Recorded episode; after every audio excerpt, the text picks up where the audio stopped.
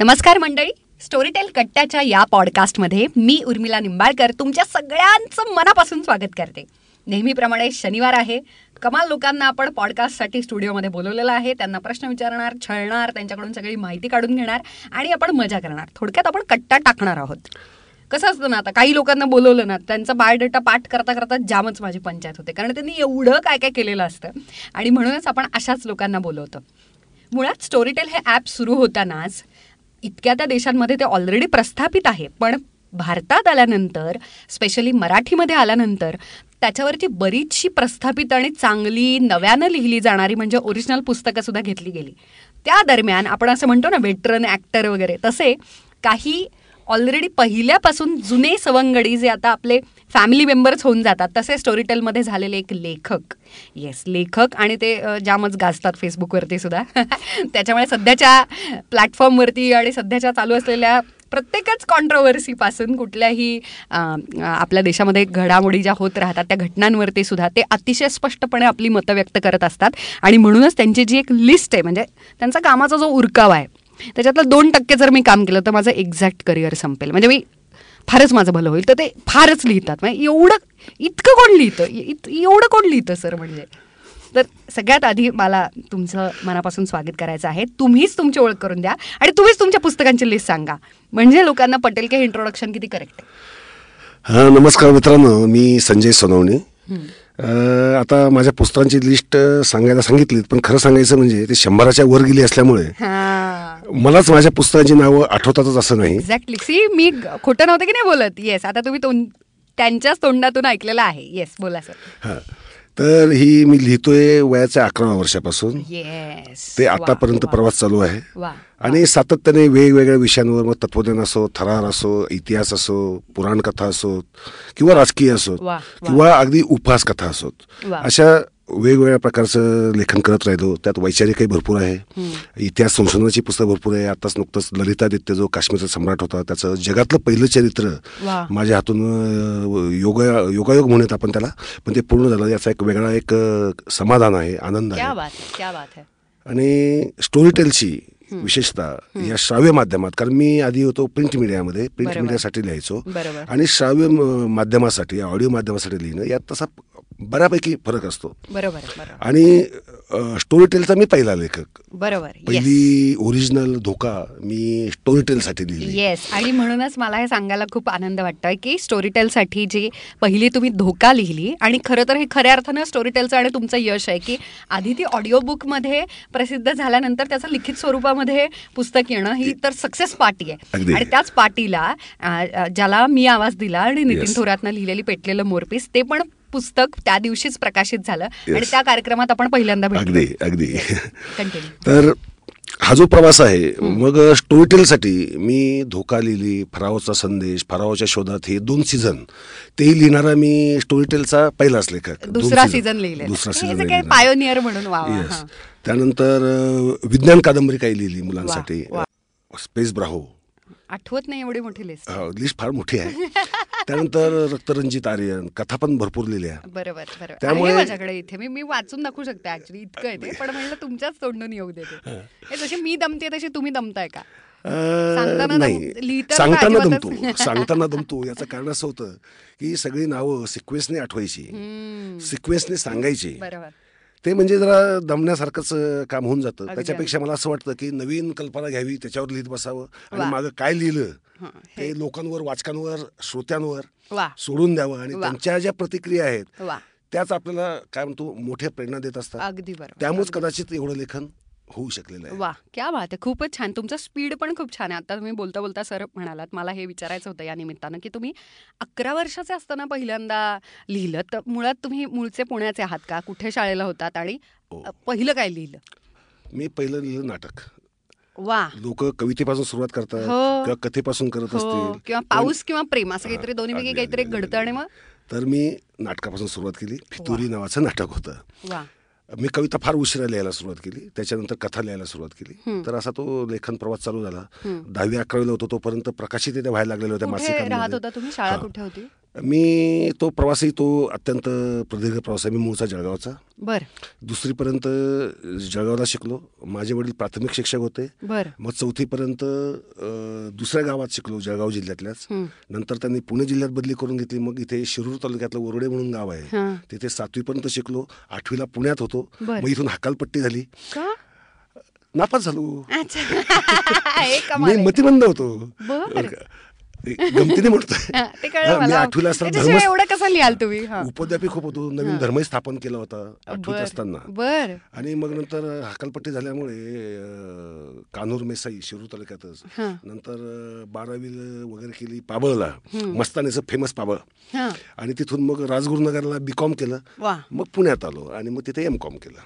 असा हा तुम्ही. बरोबर. बारा गावचं पाणी पिलं थोडक्यात. क्या बात हे तुम्हीच मान्य करता याचा मला फारच आनंद होतोय. मला एक सांगा घरी कोणी लिहायचं का? नाही.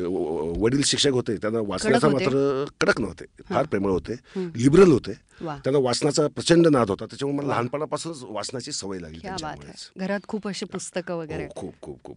आणि त्यांनी असं बंधन नाही घातलं की मुलांनी या रसकथा वाचू नयेत. पूर्वीच्या काळात फार बंधन होती मुलांना की विशिष्ट पुस्तकं वाचायचीच नाही. हो. फक्त त्या मुलांच्या ज्या जादूच्या गोष्टी वगैरे चांदोबातल्या वगैरे तेवढ्या वाचायच्या आणि हो. खुश राहायचं. तर सुदैवाने मला तसलं काही बंधन नव्हतं. बर.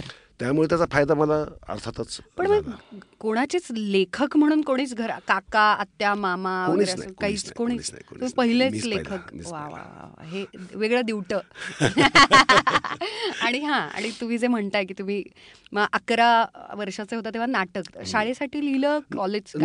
अकराचे म्हणजे तुम्ही कितवीत असाल साधारण? एक सहावी पाचवी. पाचवी, सहावीत असाल, हां. ओके. नाटक का लिहिलं? पाचवी अशी सहावीत कोणी नाटक नसतं लिहित म्हणजे व्हायचं काय की मी मनो स्वप्नरंजन म्हणा मनोराज्य म्हणा ते खूप करायचो. अच्छा.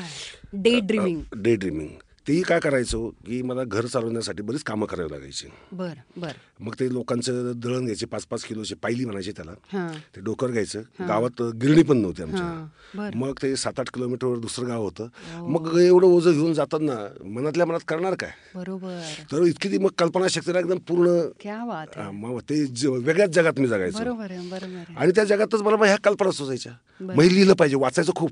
तर लिहिलं पाहिजे. वाव. त्यात शैली सापडत गेली. लिहिलं. मग तुम्ही त्याच्यामुळे इतक्या अर्ली ते सगळं सुरू झालं. मग शाळेच्या गॅदरिंगसाठी लिहिलं नाही नाही नाही? मला असं वाटलं की लिहावं. आपण लिहू शकतो. बरं. लिहावं. म्हणून मी लिहिलं. त्याची पण गंमत सांगतो. निवडलं? नाटकच लिहून निवडलं कारण मग ती कथा ती नाट्य स्वरूपातच सुचली बर. म्हणजे नाटक लिहायचं म्हणून नाटक लिहिलं नाही. ती कथा सुचताना नाट्य स्वरूपात सुचली. आणि मला पहिलं मानधन सांगतो. मी माझ्या गुरुजींना दाखवायला गेलो ते नाटक. गुरुजींनी ते बघितलं फेकून दिलं. आणि माझ्या खाडकन कानफाडात वाजवली हे का तर हे अभ्यास सोडून हे उद्योग करायला तुला. सांगितलं कुणी तर मी असं म्हणतो हे माझं पहिलं मानधन आहे हा आणि त्याचा मला आनंद आहे वा वा वा वा खूपच छान फारच कमालच तुम्हाला सपोर्ट केलेला आहे गुरुजींनी फारच कमाल त्यांचं नाव न घेता देव त्यांचं भलं करू फारच छान पण नाही पण मग कुणी कुणी सपोर्ट केला मग सपोर्ट तसा म्हणाल तर नाहीच म्हणजे तसा कधी मिळालाच नाही. पण मी मासिकं वगैरे जे बघायचो पत्ते बघायचो पाठवत राहायचो त्यांना मग नंतर ते हळूहळू प्रकाशित करायला मग प्रकाशित व्हायला सुरुवात झाल्यानंतर शिक्षकांची माझ्याकडे बघायची नजर बदलली की हा एवढा वाया गेलेला नाही प्रकाशित झालेत लेख किंवा जे काय गोष्टी वगैरे तर त्या शाळेच्याच काळामध्ये झाल्या? हो. म्हणजे मी नववी दहावीला होतो तोपर्यंत माझ्या पाच सहा कथा प्रकाशित झालेल्या होत्या. आणि नंतर अकरावी बारावी नंतर तो वेग वाढतच गेला. म्हणजे दिवाळी अंकात यायला लागल्या म्हणजे त्यावेळेस मासिक भरपूर होती हो. अर्थातच. पण मग तुम्ही शाळे अशा वयामध्ये हे सगळं तुम्ही करताय ज्या काळात वाच म्हणजे दुसऱ्यांना लिहिलेलं वाचनाची पण आवड नसते. तेव्हा तुम्ही लिहिलेलं छापून येत होतं.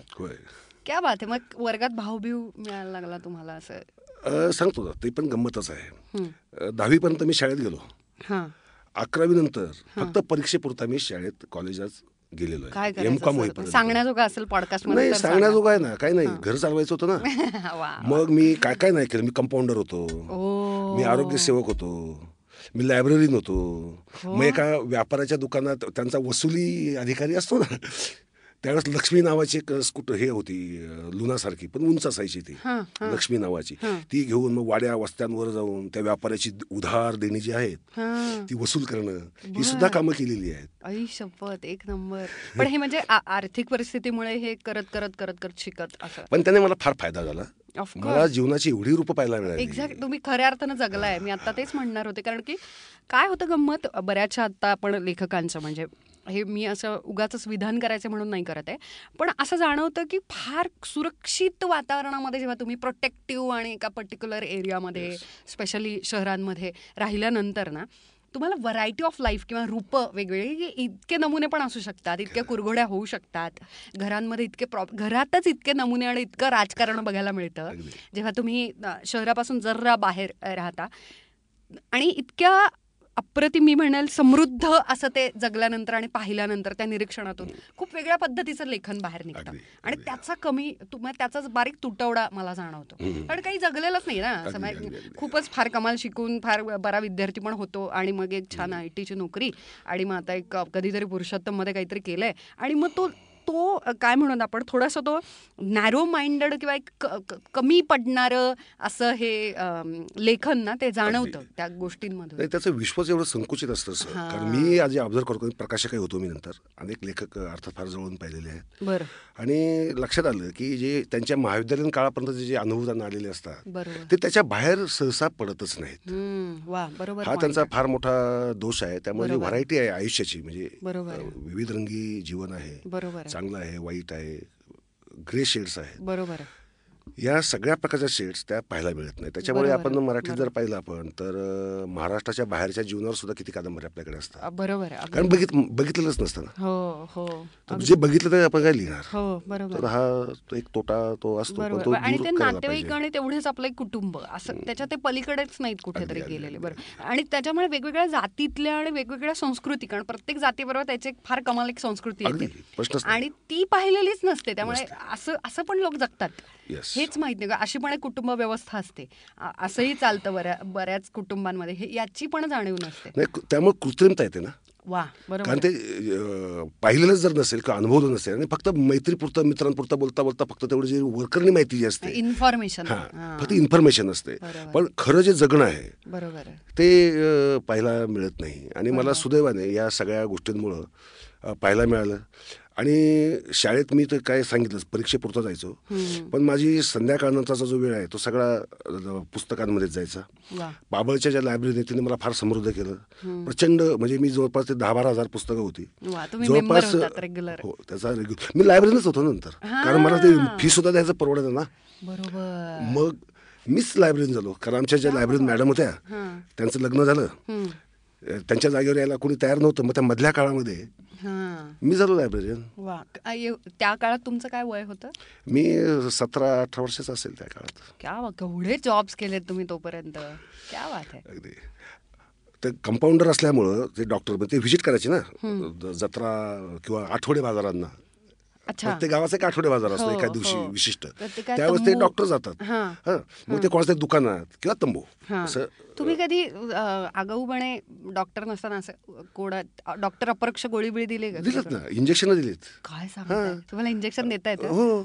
टोचन अगदी अगदी. ते मलेरिया सर्व्हिसही कमी केलेली आहे. मलेरिया फारच हे हो, होता हो, तर घरोघर जावं लागायचं तपासायचं त्यांचे जर कोणाला ताप असेल थंडी असेल तर त्याचे रक्ताचे सॅम्पल्स घ्यायचे. आणि दारावर फुली मारायची. भूत येऊन गेलंय किंवा हाडळ येऊन गेली असं ते पूर्वी असायचं फुल्या मारायचे. तसा मी लस देऊन झालेली आहे. हा. असं ते फुली मारायची. अशी फुली मारायची. तुम्हाला कोरोनाला कोणी बोलवत नाही ना? नाही ना आता बोलवत कोणी मला. बरं बरं कारण मी त्याचं औषध शोधतोय. ते सापडल्यानंतर कदाचित बोलवते म्हणजे कादंबरीत हा? कादंबरीत हा प्रत्यक्ष नाही. बरं बरं बरं. वा वा मग तुम्हाला इंजेक्शन देता येते. हो इंजेक्शन देता येतं. आई शपथ. हे एक एक अलग टॅलेंट आहे सर म्हणजे लिखाण कुठे आणि इंजेक्शन मला जाम भीती वाटते बाय द इंजेक्शनची तुम्हाला स्वतःला मग इंजेक्शन देऊन देऊन भीती नसेल ना उरली नाही नाही मुळात काय झालं सुदैवाने मी असा कधी आजारीच पडलो नाही मला इंजेक्शन घ्यावं लागावं. तुम्ही कधीच सुदैवाने? नाही. खूप वर्ष नसेल. फक्त शेवटचं घ्यावं इंजेक्शन लागलं कधी माझा पंचावन्न साली ऍक्सिडेंट झाला होता. बर. त्यावेळेस मात्र घ्यावी लागली की मी दोन दिवस बेशुद्ध होतो. काय हो. सांगताय? अ, एक महिन्याची मेमरी पण गेली. काय त्या- सांगताय? हा. तर तेव्हा जी घेतली तेवढीच? इंजेक्शन पण अदरवाईज मी कधी आजारी पडलोय. दवाखान्यात जावं लागलं किंवा ऍडमिट व्हावं ऍडमिट तर कधीच झालो नाही. पण तो ऍक्सिडेंट इतका मोठा झाला की ते एका महिन्याची स्मृती गेली? काय झालं मी माझ्या कारखान्यावर गडचिरोलीवरनं परत येत होतो. उन्हाळ्याचे दिवस होते आणि टायर बस्ट झाला. टायर बस्ट झाल्यामुळे झालं काय कार एकदम वेगाने वळाली आणि समोरून सुमो येत होती. तर माझ्याच बाजूने कारण ड्रायव्हिंग मी करत होतो. हो. तो डॅश माझ्या बाजून बसला त्यामुळे ही सगळी उजवी बाजू काय म्हणू आपण त्याला पाय बरगड्या डोकं. वा. आणि मग ते रिकव्हरीमध्ये बराच काळ गेला. नाही नाही तिसऱ्या चौथ्या दिवशी माझ्या हाताने डॉक्टर तयार नव्हता प्लास्टर काढायला.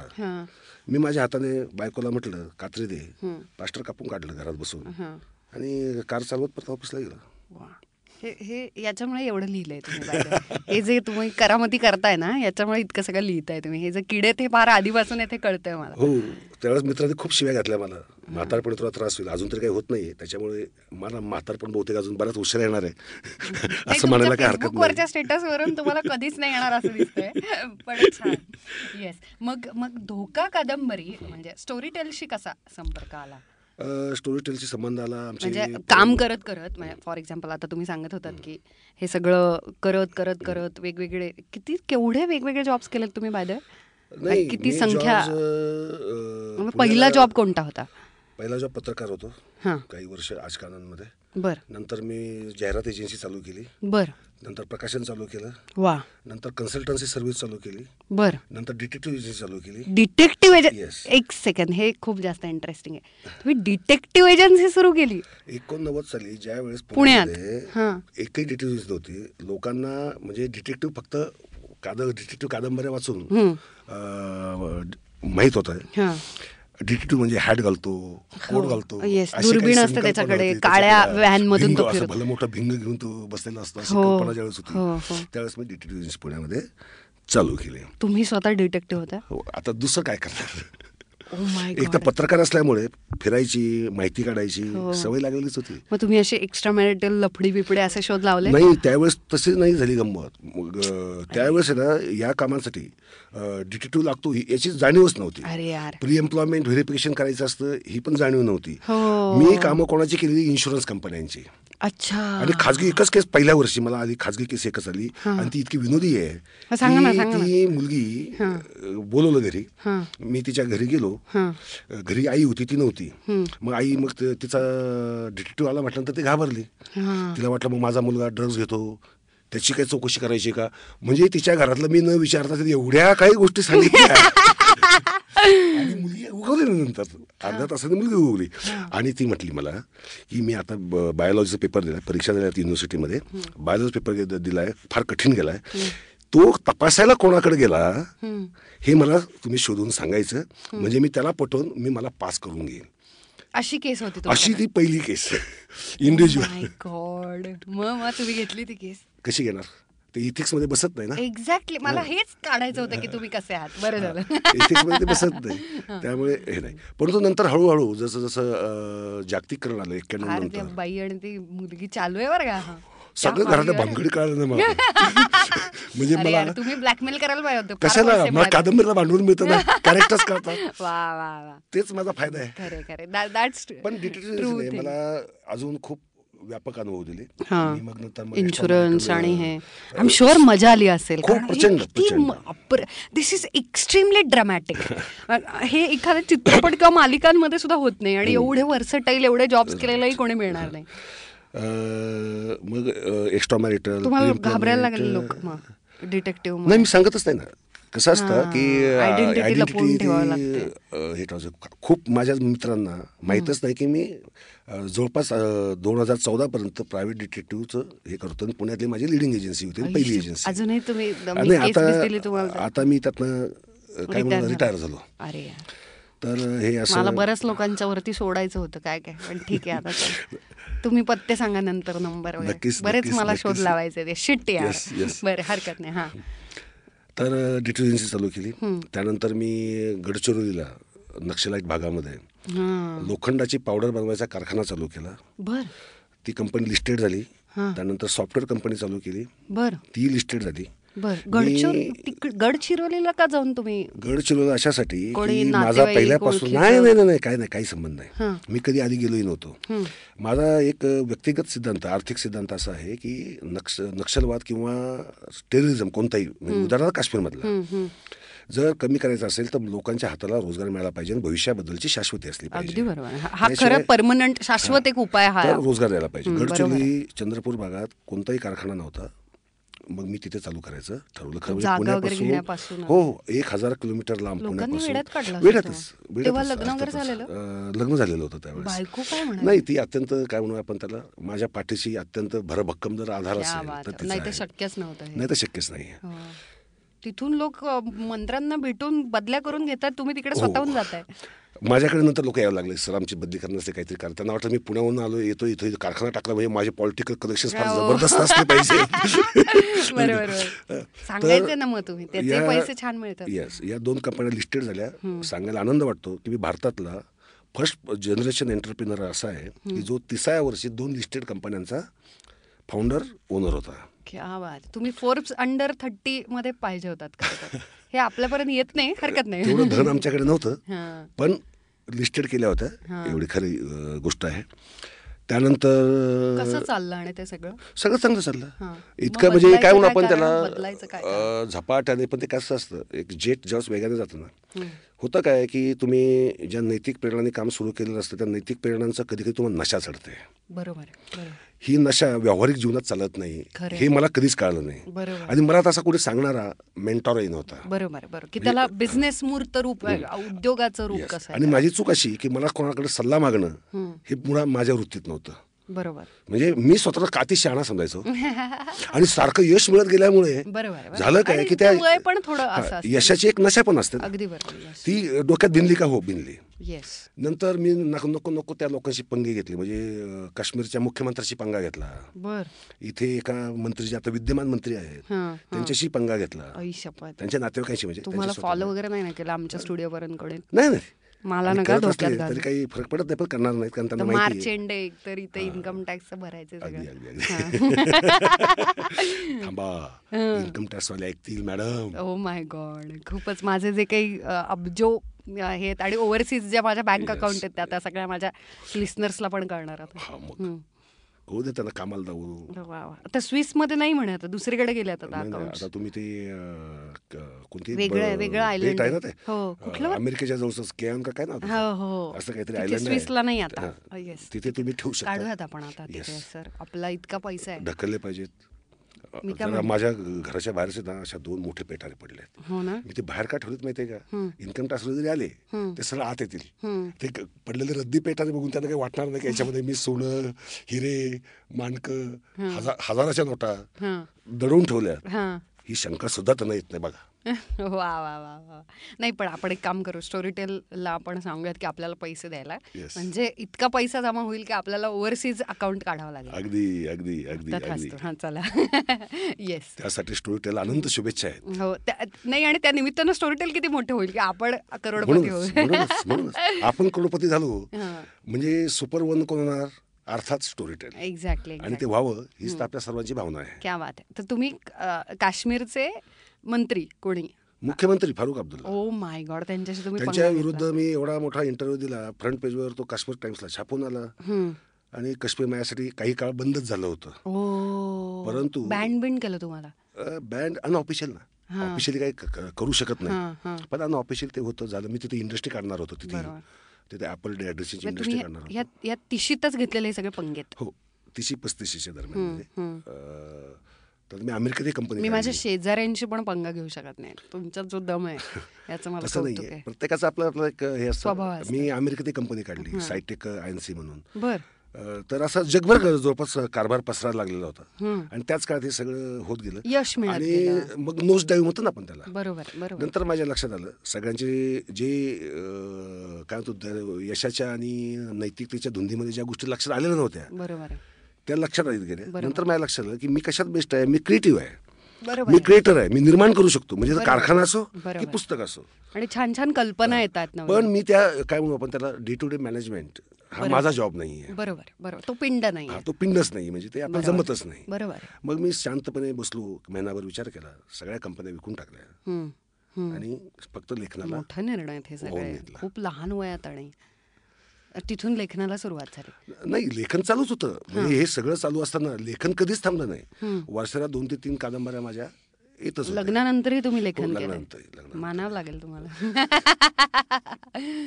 फारच छान. पण मग मग तुम्ही म्हणताय की अकरा वर्षाचे असताना लेखनाला सुरुवात केली. आणि मग नंतर एवढं सगळं काम आणि इतके जॉब्स वेगवेगळे चालू होते तेव्हा पण तुमचं लेखन सुरू होतं. आणि गडचिरोली आणि सगळीकडे हे सगळे उद्योग व्यवसाय कंपन्या हे सगळं चालू असताना तुमचं लेखन चालू होतं. तोपर्यंत किती पुस्तकं मग साधारण आलेली? चाळीस पंचेचाळीस पुस्तकं झालेली होती. काय सांगताय? म्हणजे. मी ज्यावेळेस हे सगळं बंद केलं तोपर्यंत प्रकाशनामुळे तुम्हाला आतल्या सगळ्या गोष्टी कळल्या असं काही? की बाबा की कसा उद्योग म्हणजे हा पुस्तक आणि ते पुस्तक लिहिणं आणि ते परत प्रकाशित करणं? कारण कसं? असं म्हणतात ते अवघड काम होतं. प्रकाशनामध्ये मी पब्लिक लिमिटेड कंपनी केली होती. आजही महाराष्ट्रातली ती एकमेव पब्लिक लिमिटेड कंपनी आहे. त्याचंही माझं स्वप्न काय होतं की भारतभर. आणि मराठीमध्ये टॉपला जायचं कंप्लीट वा. सगळे लेखक कोणताही लेखक सोडायचे नाही सगळे लेखक आपले झाले पाहिजेत. वा. त्यांचं प्रत्येक पुस्तक पहिलं आपल्याकडे आलं पाहिजे. समजा आपणच नकार दिला तर मग त्यांनी दुसऱ्याकडं जावं. बरोबर. पेपर बॅक ही जी कन्सेप्ट आहे जी हिंदी इंग्रजीमध्ये पॉप्युलर आहे पण मराठीत नव्हती आणि आताही नाही बघा. हो. मी चालू केली. जवळपासशे सव्वाशे पेपर बॅकमध्ये म्हणजे वीस रुपये चाळीस रुपये या किमतीमध्ये दहा दहा हजार पुस्तकांच्या एडिशन्स मी इंट्रोड्यूस केल्या. टी व्हीवर जाहिराती केल्या. हम्म. तुम्हाला अशा वाटेल आपल्या अल्का टॉकीजच्या समोरच एक मोठं होर्डिंग लावणारा. मी एकमेव प्रकाशक. वा. टी व्हीवर जाहिरात करणारा मी आजही एकमेव प्रकाशक आहे. क्या बात है. म्हणजे त्यानंतर कोणी केलंच नाही ते. बरोबर. आणि प्रयोग खूप केले आम्ही. इंग्रजी डिव्हिजन काढली. त्यात मी इंग्लंड म्हणजे भारतात आपण काय करतो इंग्रजीचा मराठीत अनुवाद करतो. बरोबर. आम्ही मराठीचे इंग्रजीत अनुवाद केले. है. जगभर हे हे केलंय. खूपच गरजे कोणी करत नाही अशा बऱ्याच गोष्टी केल्यात हो तुम्ही. आणि एवढंच नाही तर ऑस्ट्रेलिया आणि अमेरिकेतील लेखकांची पुस्तकं मी भारतात पब्लिश केली. वा. सँटा सांचेस वगैरे लोकांची. तर म्हणजे व्हिजन होती ग्लोबलच बरोबर बरोबर.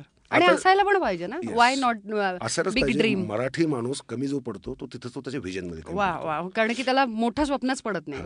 त्याचं जास्तीत जास्त स्वप्न मुंबईला जाणं. तो दिल्लीचे स्वप्न पाहत नाही. बरोबर तर मग तो न्यूयॉर्कची आणि वॉशिंग्टनची स्वप्न कधी पाहणार? अगदी बरोबर ही स्वप्न खरं पाहायला पाहिजे. आणि ते होऊ शकतं का. मी आनंदाने सांगतो किंवा अभिमानाने सांगतो की हे होऊ शकतं. आपण करू शकतो.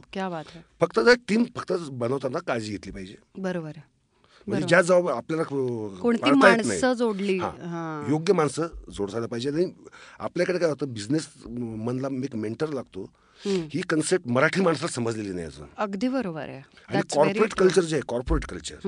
हे अजून मराठी माणसामध्ये म्हणावं तसं रुजलेलं नाही रुजलेलंच नाही त्याच्यामुळं बघा पहिल्या दुसऱ्या पिढीनंतर.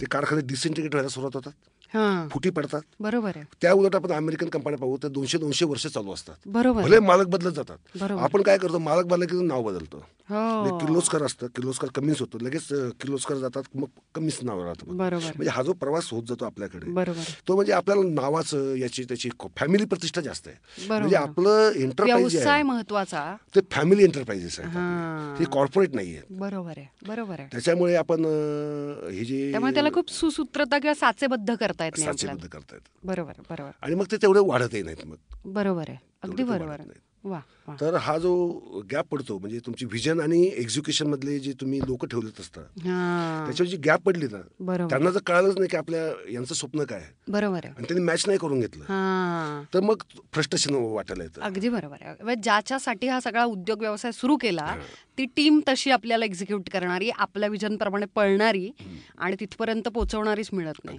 बरोबर आहे. तर मग मी त्यातनं मग बाहेर गेलो.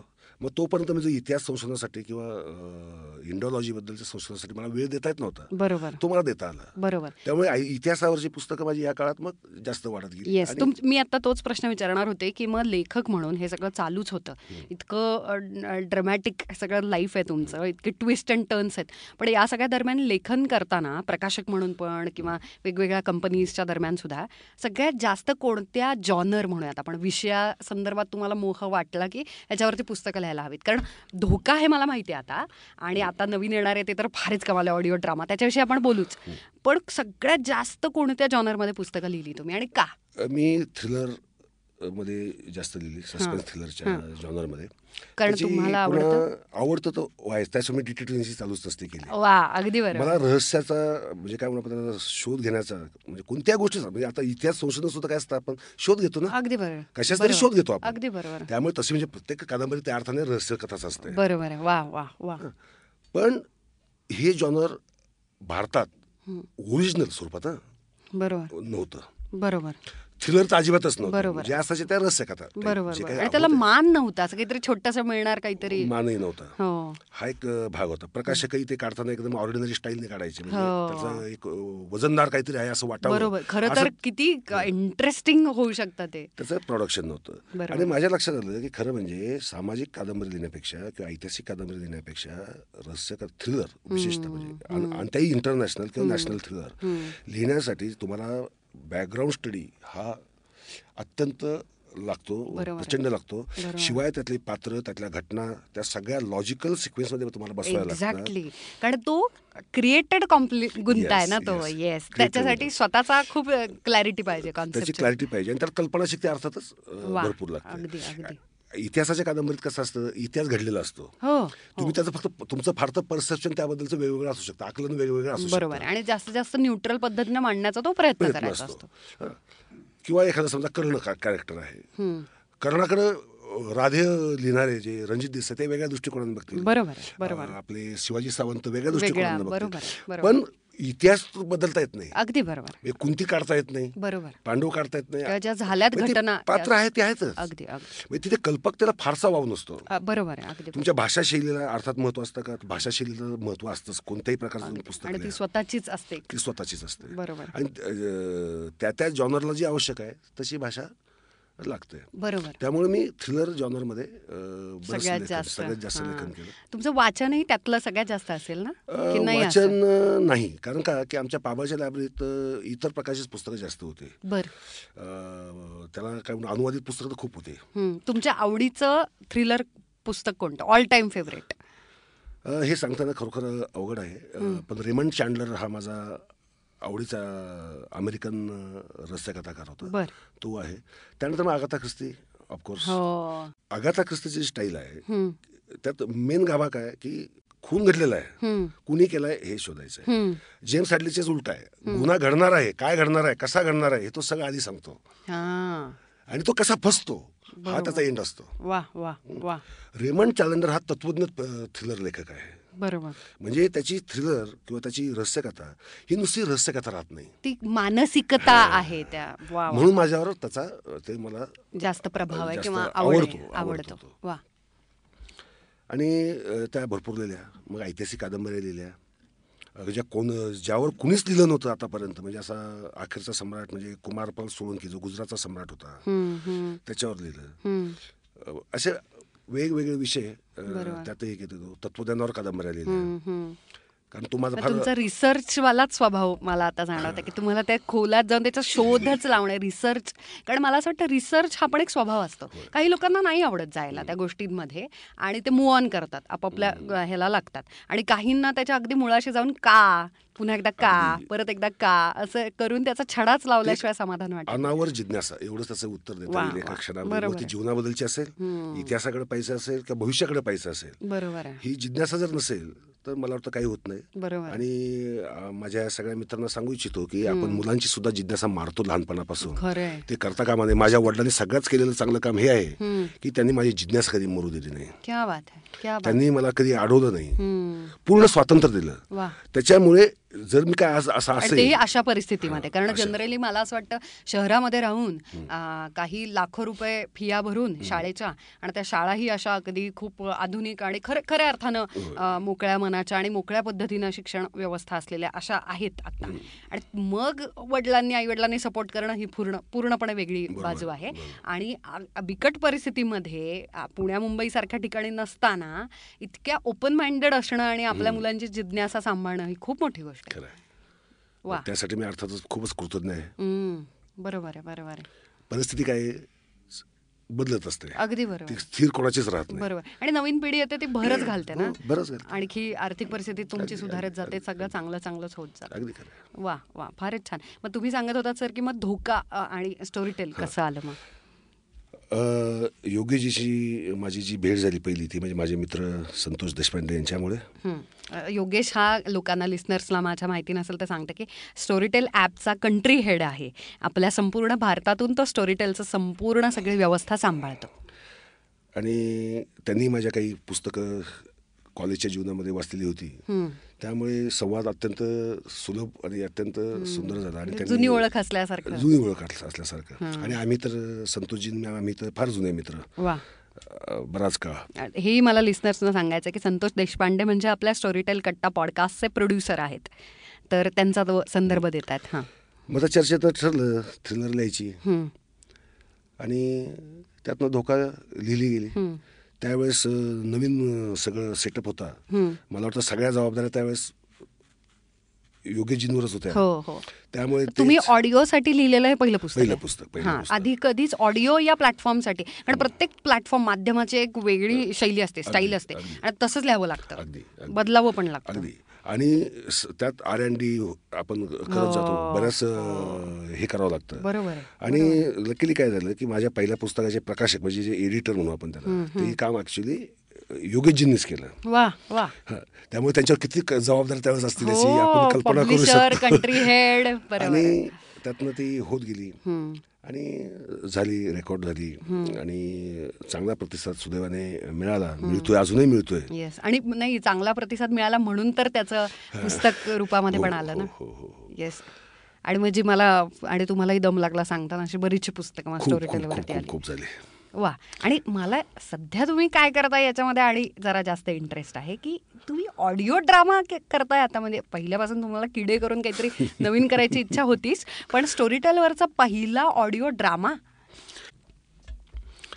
आता हे जे पावनखिंड तीनशे तीन रिलीज झालंय आणि उत्कृष्ट प्रतिसाद त्याला मिळतोय. त्याचं जे शीर्षक गीत आहे त्यालाही चांगला प्रतिसाद मिळतोय. हा ध्वनीपट आहे म्हणजे ऑडिओ मूवी हेही पहिल्यांदा हेही कोणी केलेलं नाही हे कोणी केलेलं नव्हतं. म्हणजे मला तर असं वाटतं की अशा प्रकारे भारतामध्ये हे प्रयोगच मुळात पहिल्यांदा होतोय. एक्झॅक्टली कारण मराठीत नाही आहे स्टोरीटेल ॲपच मुळात ऑडिओ बुक्स म्हणजे पुस्तकं ऐकण्याचे ॲप किंवा संधीच खूप कमी आपल्या भारतात. त्याच्यात स्टोरीटेलचं इतकं मोठं योगदान आहे. Storytel is a big player. आणि त्याच्यात ऑडिओ ड्रामा म्हणजे तुम्ही म्हणताय तसं एक्झॅक्टली. पहिलाच प्रयोग आहे हा. येस आणि हा ऑडिओ मूवी किंवा ड्रामाचा स्क्रिप्ट लिहिणं हा एक वेगळा चॅलेंज होता. अगदी. त्यानंतर तो डायरेक्ट करणं त्याचं बॅकग्राऊंड म्युझिक तयार करणं त्याचं शीर्षक गीत तयार करणं हाही चॅलेंज होता. सुदैवाने हे सगळे चॅलेंज मला पेलता आलंय. म्हणजे मी लिखाणही मिस केलं डायरेक्टही मिस केलं.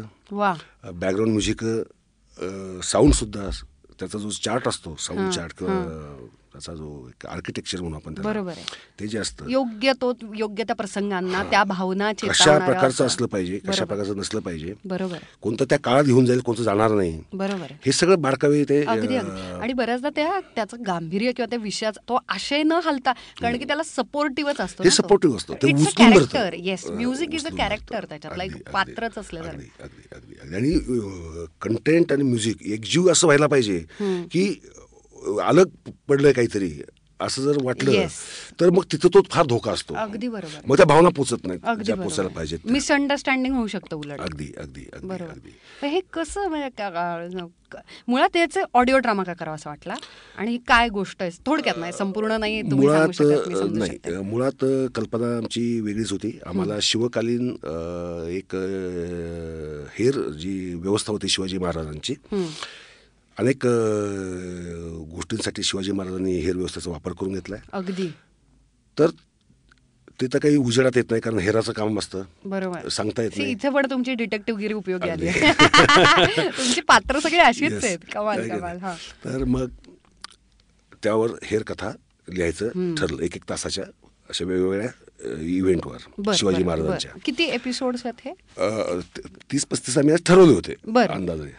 पण नंतर काय झालं पुढे जरा काही दिवस गेल्यानंतर जर तो प्रोजेक्ट आधी मागेच पडला होता. पण मी सगळं ते वर्कआउट करून ठेवलेलं कारण मोठा घास आहे ना हा. काय असंच उठून लिहायचं. वर्कआउट करताना मी हेर व्यवस्थेवर लेखनही बऱ्याचदा लेख लिहिलेलेच असल्यामुळे तसं मला आयडिया होतीच. भैरजी नाईक आणि त्याचे सहकारी वगैरे कुठे कुठे कुठे कुठे त्यांनी काय केलं? याच्या संदर्भात जे ऐतिहासिक काही पुरावे थोडे थोडे. मिळतात ते होतेच तयार.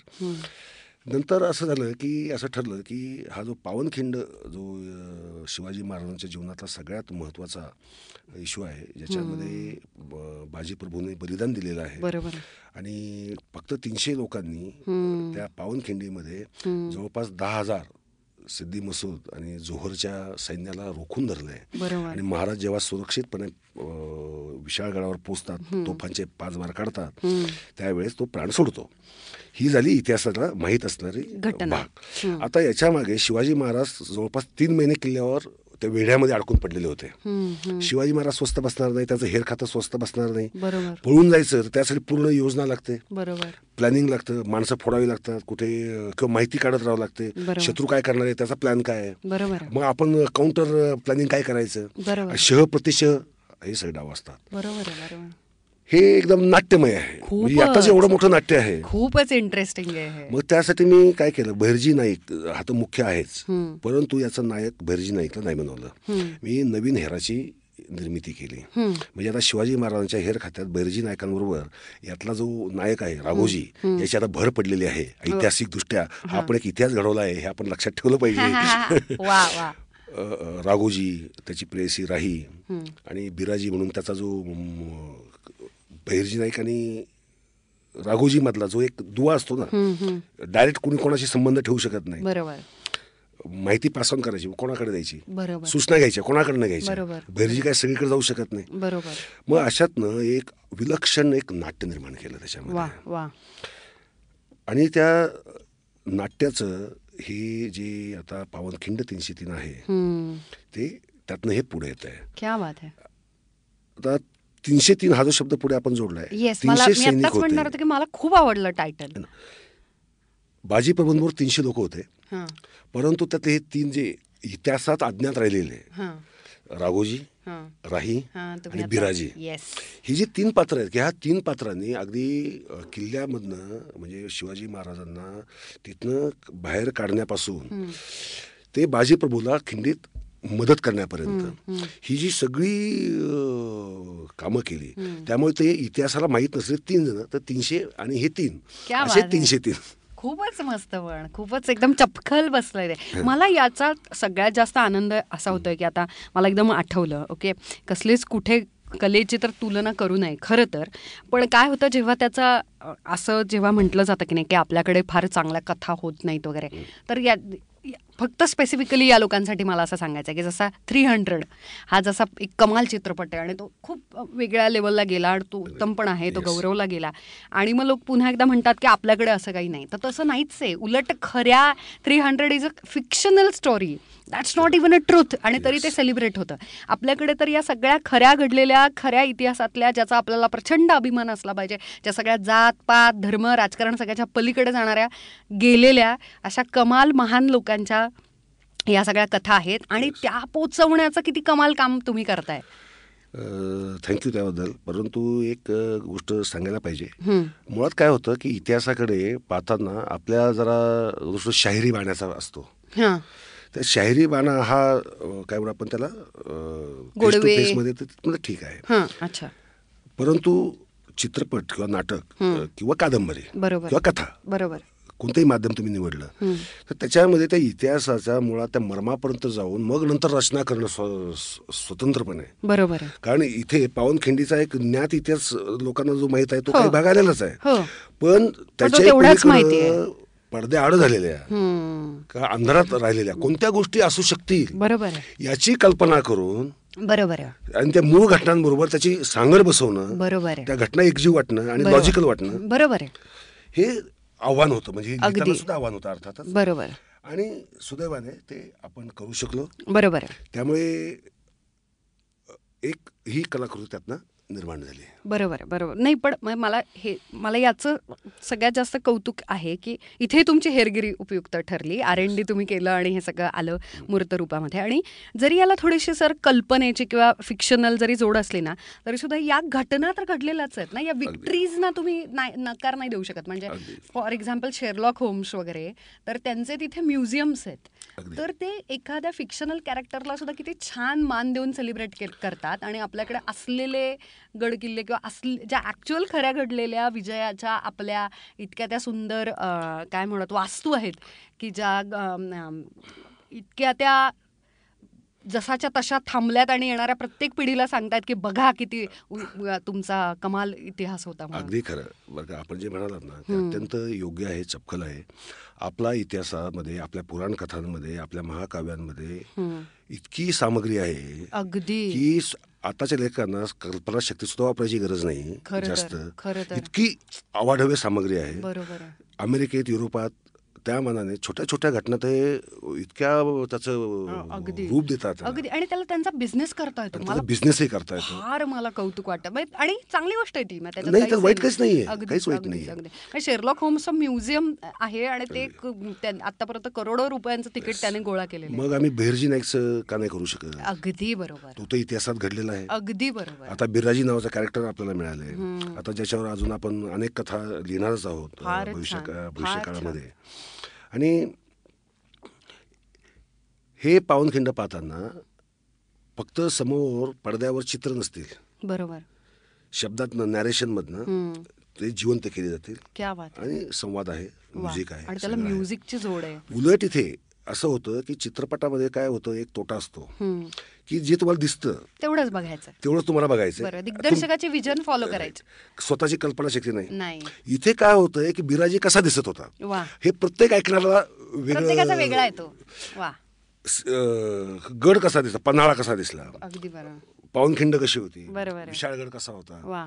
आणि जे या घटना ज्या घडतात त्या नॅरेशन जे आहे आपण ते मुद्दाम अशा पद्धतीने केलंय की जणू काय तो नॅरेटर जो आहे त्या प्रत्येक प्रसंगाचा साक्षीदार आहे. तो स्वतः तिथे उभा आहे मला आता काटे आले म्हणजे ऐकताना तर फारच मजा त्यामुळे. जिवंतपणा जो आहे त्यातला.